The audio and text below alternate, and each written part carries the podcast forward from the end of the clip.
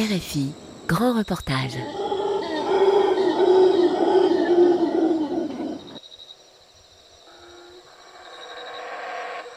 Il ne s'agit pas seulement de sauver les singes, il s'agit de sauver tout le réseau d'interactions complexes qui existe entre les espèces naturelles dont nous aussi nous faisons partie. C'est une maison unique, nous avons un seul refuge, et s'il disparaît, il disparaît pour tout le monde.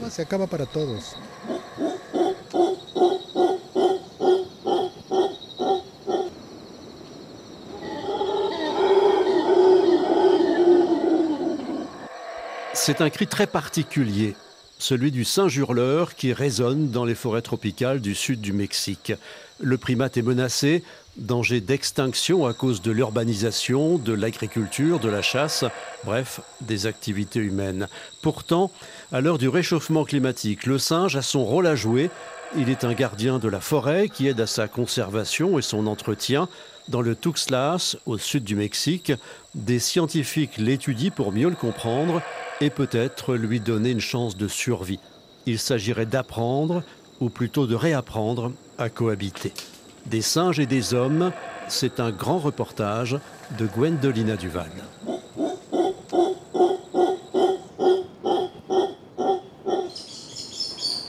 Ce cri, c'est celui du singe hurleur à manteau. C'est pour communiquer avec ses congénères au loin qu'il le fait résonner ainsi dans sa gorge.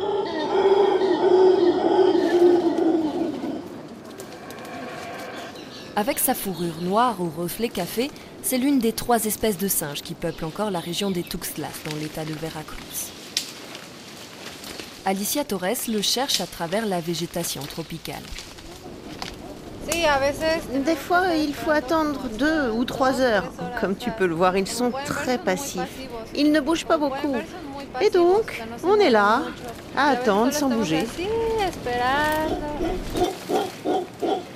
La scientifique et son équipe recherchent des traces bien particulières du singe, les graines des fruits qu'il laisse dans ses déjections. Là, ce que tu vois ici, ce sont des excréments de singe. Avant, ils ont mangé des fruits, ensuite ils ont bougé comme on a vu, et au moment où ils commencent à se déplacer, d'abord ils urinent, et ensuite ils excrètent. Et c'est comme ça qu'ils dispersent les graines dans les forêts et la jungle. Grâce à cette fonction élémentaire, l'animal a hérité du titre de singe agriculteur. À sa manière, il sème les graines et participe au renouvellement des arbres de la jungle. Ainsi, il maintient l'équilibre et la bonne santé de la forêt.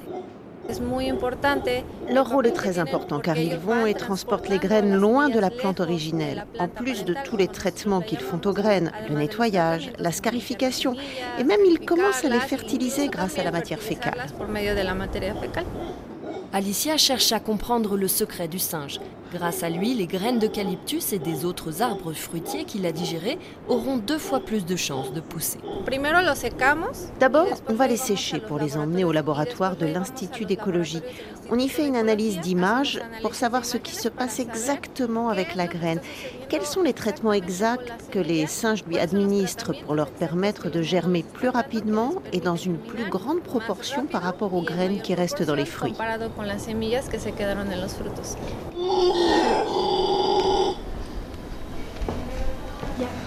Dans son laboratoire de Jalapa, la capitale de l'état de Veracruz, Alicia Torres simule la germination des graines. Elle tente de démontrer scientifiquement les bénéfices du singe pour la biodiversité. Ce sont autant d'arguments supplémentaires pour renforcer la politique de sa conservation. C'est une hypothèse, nous ne l'avons pas encore prouvée, mais selon nous, voilà ce qu'il se passe. À partir du moment où la graine est dans l'estomac et les intestins du singe, elle trouve toutes les conditions dans son environnement pour activer sa génétique, comme si le singe était un incubateur. Quand la graine trouve la bonne température, l'humidité, la bonne acidité, elle se dit Hé, il est temps de se réveiller Et donc là, tout commence.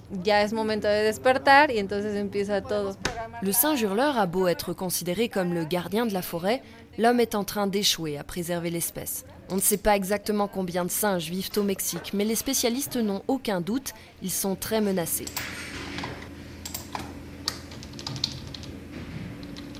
Carolina Ureta est biologiste à l'Université nationale autonome du Mexique. Elle a développé un indice de risque des mammifères terrestres qui permet de classer les chances de survie des espèces face au changement climatique.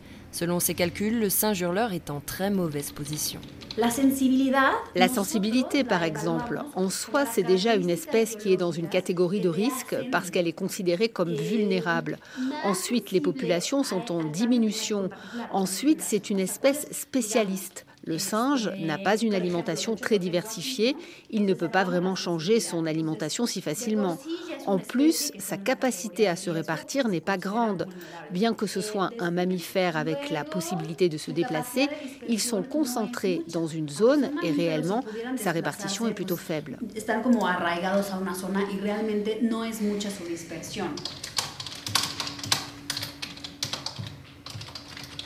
Particulièrement sensibles, les primates auront du mal à survivre au bouleversement de leur habitat déjà très affecté par le changement climatique.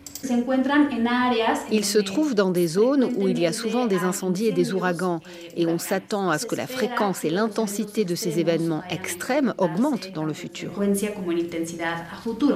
Le primate mexicain se concentre dans les régions du sud et du sud-est du Mexique, là où la population humaine a beaucoup augmenté ces dernières années. Dans ces régions, les villes continuent leur croissance à un rythme effréné. La présence des êtres humains va bien sûr les affecter. Et la réalité, c'est que c'est très difficile d'avoir des zones vraiment protégées où on ne touche rien. Ça va être impossible et encore plus à court terme. Donc je pense qu'il va falloir trouver des stratégies pour coexister.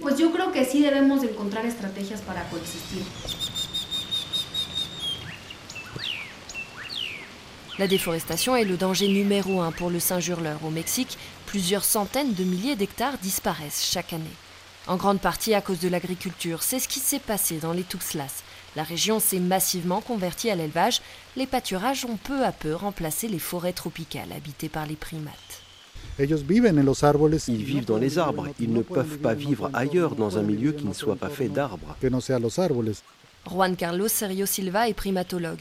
Depuis 30 ans, il étudie les singes et voit leur situation se dégrader.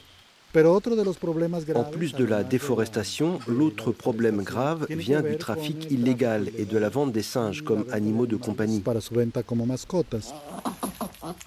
Hey Alexa, what are you doing? Oh my goodness, you falling all over the place. Where are you going? Oh. monkey in a diaper, monkey in a diaper, monkey in a diaper, monkey in a diaper, monkey, monkey. it's too busy fighting me. Ah! Bring it to me, Gallon. Come here. Here. I got a bowl. Come here. Bring it to me. Here you go. Thank you. Abou a un rencard avec un autre singe araignée femelle. J'ai choisi des vêtements pour lui. D'abord, un uniforme de pilote.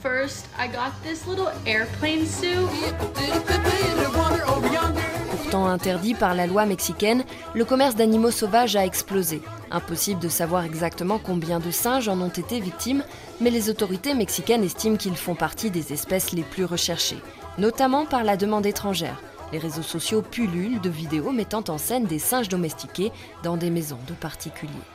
Le rôle que les réseaux sociaux jouent pour obtenir un animal, c'est dramatique.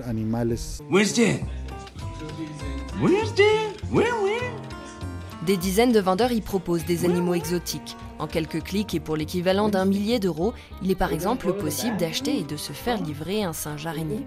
Quand ils arrivent dans une maison, ces animaux ont beau être vivants, ils sont morts pour l'espèce. Juan Carlos se consacre désormais à mener une véritable opération de sauvetage pour la conservation des singes mexicains. Il ne s'agit pas seulement de sauver les singes, il s'agit de sauver tout le réseau d'interactions complexes qui existe entre les espèces naturelles, dont nous faisons partie comme un de ces liens, un des nœuds du réseau où nous interagissons. Tout le monde peut nous aider depuis n'importe où, tout le monde peut soutenir cet effort. Cette maison est unique. Nous avons un seul refuge et s'il disparaît, il disparaît pour tout le monde.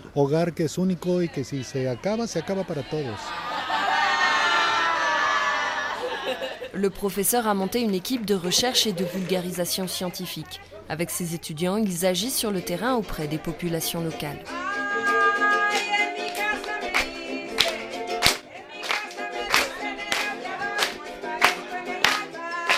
Tania Fonseca est l'une des étudiantes de Juan Carlos.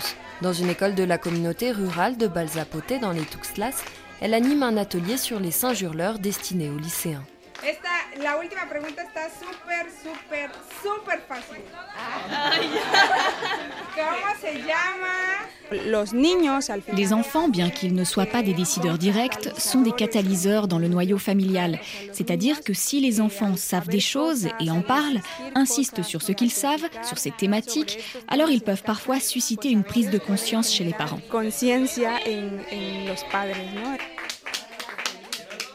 Vétérinaire, Tania est elle-même originaire des Tuxtlas, mais c'est plutôt à travers de son métier qu'elle a découvert et appris à connaître les singes.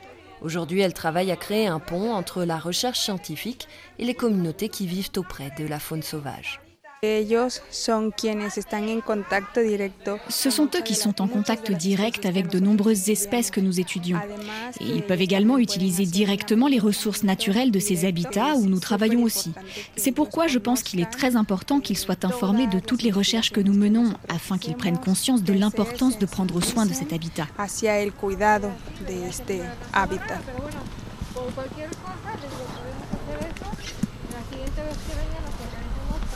Les populations locales qui souffrent bien souvent de la pauvreté ont elles aussi besoin de vivre. À la fois, elles peuvent être des acteurs de la déforestation ou du trafic, mais au contraire, elles peuvent aussi jouer un rôle de protecteur du singe et devenir leur meilleur atout pour survivre. Leur participation dans la conservation est indispensable. Ce que j'espère avec ce travail dans les communautés, c'est générer une conscience et de là un changement d'attitude pour qu'elle soit plus favorable à l'environnement.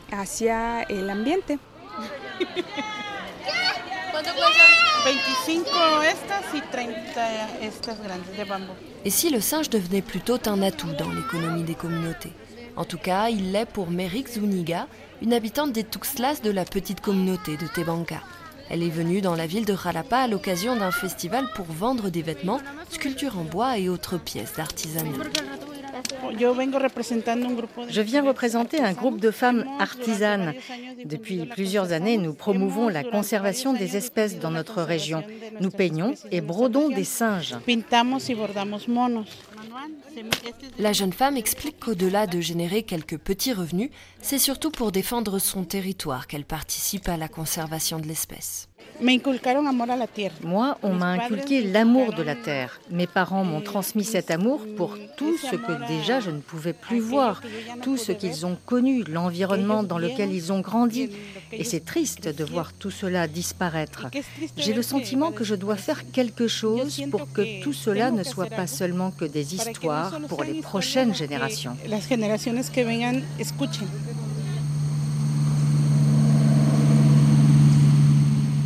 Méric a créé le collectif d'artisanes avec une dizaine de femmes. Chez elle à Tebanca, elles se réunissent pour peindre, sculpter et broder. Dans un contexte où beaucoup d'habitants partent du village pour chercher du travail ailleurs, pour Victoria Rodriguez et Eva Zuninga, cette activité a permis de ressouder les liens entre les femmes de la communauté. Je savais coudre et broder, mais j'ai participé avec plus d'enthousiasme et de motivation, parce qu'il y avait d'autres camarades qui participaient et on pouvait faire ça ensemble.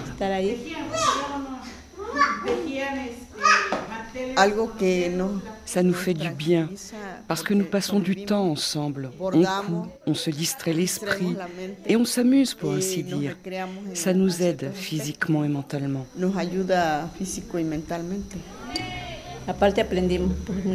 Et en plus de ça, nous avons appris beaucoup de choses. Nous sommes heureuses de faire ce que nous faisons. Au départ, les artisanes du collectif représentaient surtout des fleurs ou des oiseaux. Quand est venue l'idée d'utiliser l'image du singe pour parler des dangers qu'il affronte, Merrick reconnaît qu'elle était plutôt sceptique. Ils sont moches, c'est la première chose que j'ai dit. Les gens ne vont pas aimer. Mais on a fait le test, on a vu que ça rendait bien. Nous les avons mis en vente là où j'avais mon stand d'artisanat et ils se sont vendus. Donc on s'est dit que finalement c'était une bonne idée. Non, mais par la suite, l'idée est devenue attrayante pour nous. C'était intéressant. Pour Eva, la mère de Méric, cela a été l'occasion de rappeler des souvenirs avec les singes. Quand j'avais environ 10 ans, on les voyait quand on sortait juste là. Les singes étaient là. Mon père nous emmenait travailler dans les champs et il nous disait de ne pas rester sous l'arbre parce que le singe allait nous uriner ou nous vomir dessus. Il fallait s'écarter parce qu'il était en colère et secouer les branches. J'ai commencé à me souvenir de tout ça. Oui, oui, c'est très intéressant parce que ces animaux ont disparu. Ils n'existent plus ici comme avant. Déjà, la cohabitation avec les hommes n'était pas toujours pacifique. Longtemps, le primate a été chassé pour être mangé. Je me souviens qu'un jour, mon frère revenait de la chasse. À son retour, j'ai pu sentir l'arôme de ce qu'il faisait rôtir comme de la bonne viande. Ça m'a donné envie. J'étais là, il faisait noir parce qu'on était dans la brousse. Je lui dis Qu'est-ce que tu cuisines? Il me répond C'est de la biche, ma sœur. Allez, lui dis-je, donne-moi un petit bout parce que ça me fait envie. Et il me l'a donné. Je l'ai mangé et c'était délicieux. Le lendemain, il revient me voir et me dit Tu as aimé le gibier? Je lui réponds Oui, c'était bon. Puis il se moque de moi et me dit C'était du singe.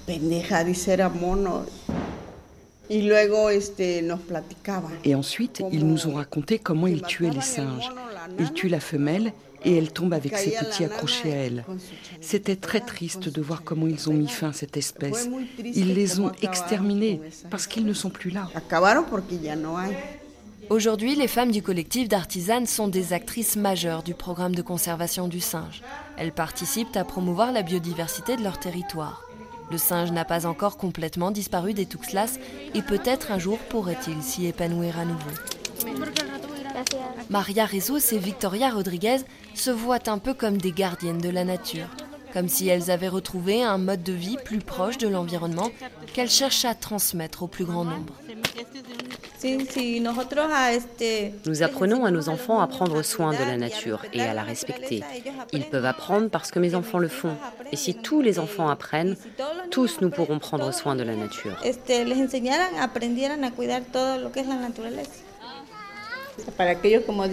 Comme elle dit, il faut que les jeunes apprennent à la respecter, à en prendre soin. Il faut connaître et valoriser tout ce qui se trouve dans la nature, afin que l'avenir des suivantes générations ne soit pas meilleur que le nôtre, mais au moins le même.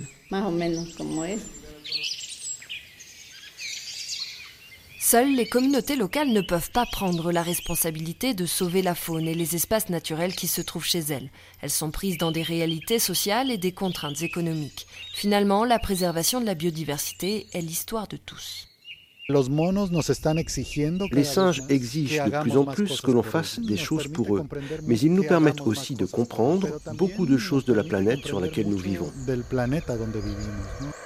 Pour Juan Carlos, c'est un enjeu global qui devrait mobiliser chacun d'entre nous, mais aussi les entreprises et les gouvernements. Il rappelle que ce sont ces derniers qui sont chargés de faire et d'appliquer les lois, même si ce n'est pas toujours si simple au Mexique. Je crois que c'est très important d'impliquer les personnes au niveau local, mais aussi les gens qui viennent des zones urbaines. Leur dire, écoutez, il y a quelque chose au-delà de votre télé ou de votre écran de téléphone qui est là, dans la forêt, que ce soit les singes ou les gens. Et ils attendent de nous que l'on respecte leur environnement.